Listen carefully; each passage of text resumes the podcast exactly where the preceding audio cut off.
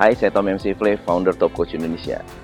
Hari ini saya ingin membahas mengenai bagaimana cara mengatasi bad habit. Bad habit adalah kebiasaan-kebiasaan buruk. Biasanya manusia melakukan kebiasaan buruk karena pada awalnya mereka tidak menciptakan kebiasaan yang baik. Nah, untuk mengatasi kebiasaan-kebiasaan buruk, ada empat hal yang harus Anda lakukan.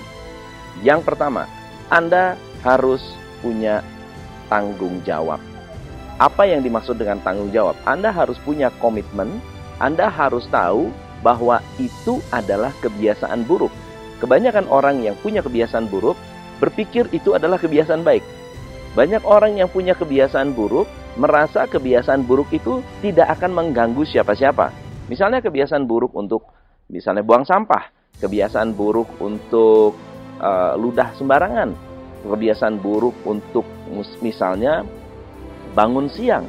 Mungkin hari itu, saat itu, momen itu tidak ada yang mengganggu.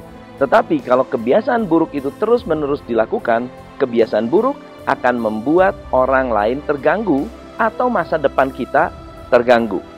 So, tips yang pertama adalah sadari dan bertanggung jawablah dengan kebiasaan-kebiasaan Anda.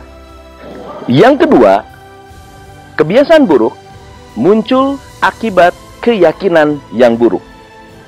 Kebiasaan-kebiasaan merokok, kebiasaan minum-minum, kebiasaan bangun siang, kebiasaan melakukan hal-hal buruk, apa pun kebiasaan buruk yang Anda miliki, penyebab terbesarnya adalah keyakinan yang buruk. Apa yang dimaksud dengan keyakinan. Keyakinan adalah apa yang Anda percaya benar. Misalnya, kenapa kamu ngerokok? Uh, supaya saya kurus. Kenapa kamu merokok? Uh, karena kalau ngerokok saya lebih confident. Kenapa kamu ngerokok? Karena kalau saya ngerokok, saya punya banyak teman. So, itu adalah satu kebiasaan yang dilandasi oleh keyakinan yang salah. Jadi, Anda harus merubah keyakinannya supaya kebiasaannya berubah. Kalau keyakinannya berubah, kebiasaannya automatically akan berubah.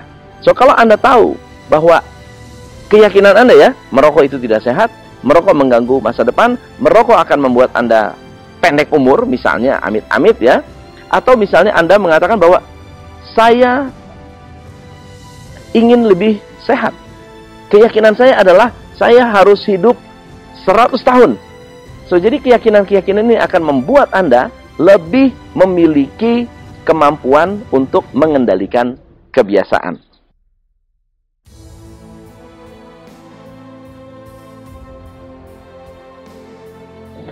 Yang ketiga adalah Anda harus menciptakan kebiasaan baru. Kebiasaan lama yang tidak digantikan dengan kebiasaan baru akan terus-menerus kembali ke kebiasaan lama. So kalau Anda memang sudah tidak merokok, Anda tidak lagi Anda ingin bangun pagi, setelah bangun pagi harus ada komitmen lain, harus ada sesuatu yang Anda gantikan.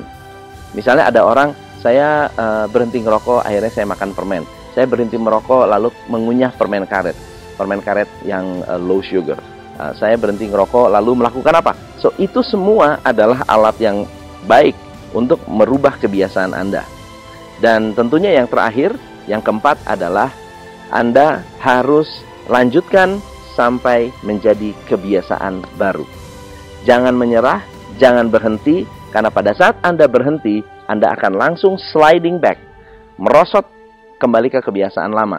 Kalau Anda tidak memaksakan diri, Anda akan terus-menerus kembali dan istilah orang itu yoyo.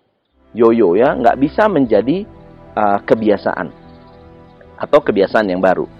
So yang keempat ini yang menurut saya sangat-sangat kritis sekali, sangat-sangat penting karena ketika kita menciptakan kebiasaan baru, kebiasaan itu menyenangkan, kebiasaan itu membuat kita tambah happy, Anda harus memagnify atau membuat itu menjadi sebuah kebiasaan yang terus-menerus Anda lakukan dan itu harus menjadi tindakan yang sifatnya masif. So, semoga bermanfaat. Saya Tom MC Ifle, salam pencerahan. Hanya di Top Coach